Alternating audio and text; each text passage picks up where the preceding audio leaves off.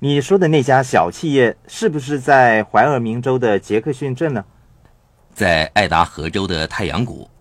当你发现企业家们不在公司里工作的时候，你有什么样的反应和行动呢？我发现到企业家们不在公司里工作，因为他们关心的是发生在前门的事情。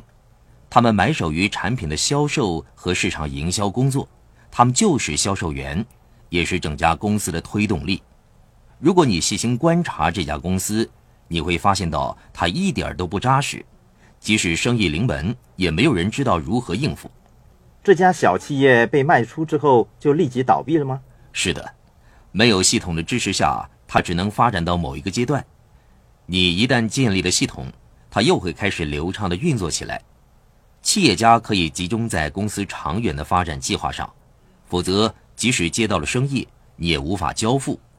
系统垮掉了，现金流又耗尽，存货或交付方面又无法配合，缺少了这些，也谈不上系统了。当这些东西损坏的时候，人与人之间往往互相指责。他们不但没有尽快彻查公司内部系统究竟发生了什么问题，反而互相指责，频频追问发生了什么事。为什么我们不能够交付呢？整个架构也停止了运作。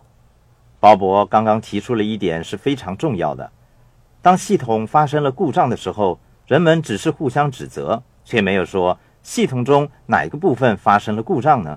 我从富爸爸身上学到了其中一课，就是当某些地方发生了故障，人们互相埋怨的时候，我们必须首先检查系统，不要指责他人。因为每一个人都是想把工作做好的。当某些地方发生了问题，行不通的时候，一般来说那是系统的问题，不是人为的过失。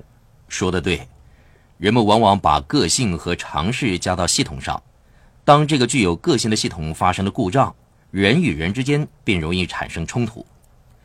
一个完善的系统让你公司的业务每天正常的运作，也让你有机会跳出身处的框框，展望将来。计划如何进一步发展公司？你加入了在爱达荷州太阳谷的公司，以及掌握了该公司的系统后，便着手把小型的系统发展到全国各地，是不是这样？是的，我们首先在太阳谷发展一个只在该地运作的单一系统，然后我们把它发展至任何一个偏远的地区，就好像麦当劳一样。那个时候，我们把系统发展至其他的州和城市。我们在整个夏威夷大岛设有连锁店，该系统让我们有能力那样做。发展是的，如果我们没有进一步发展，便会给一系列的问题所限制。我们的系统可以遍及的地方有多少？企业家或推动力可以维持多久？等等。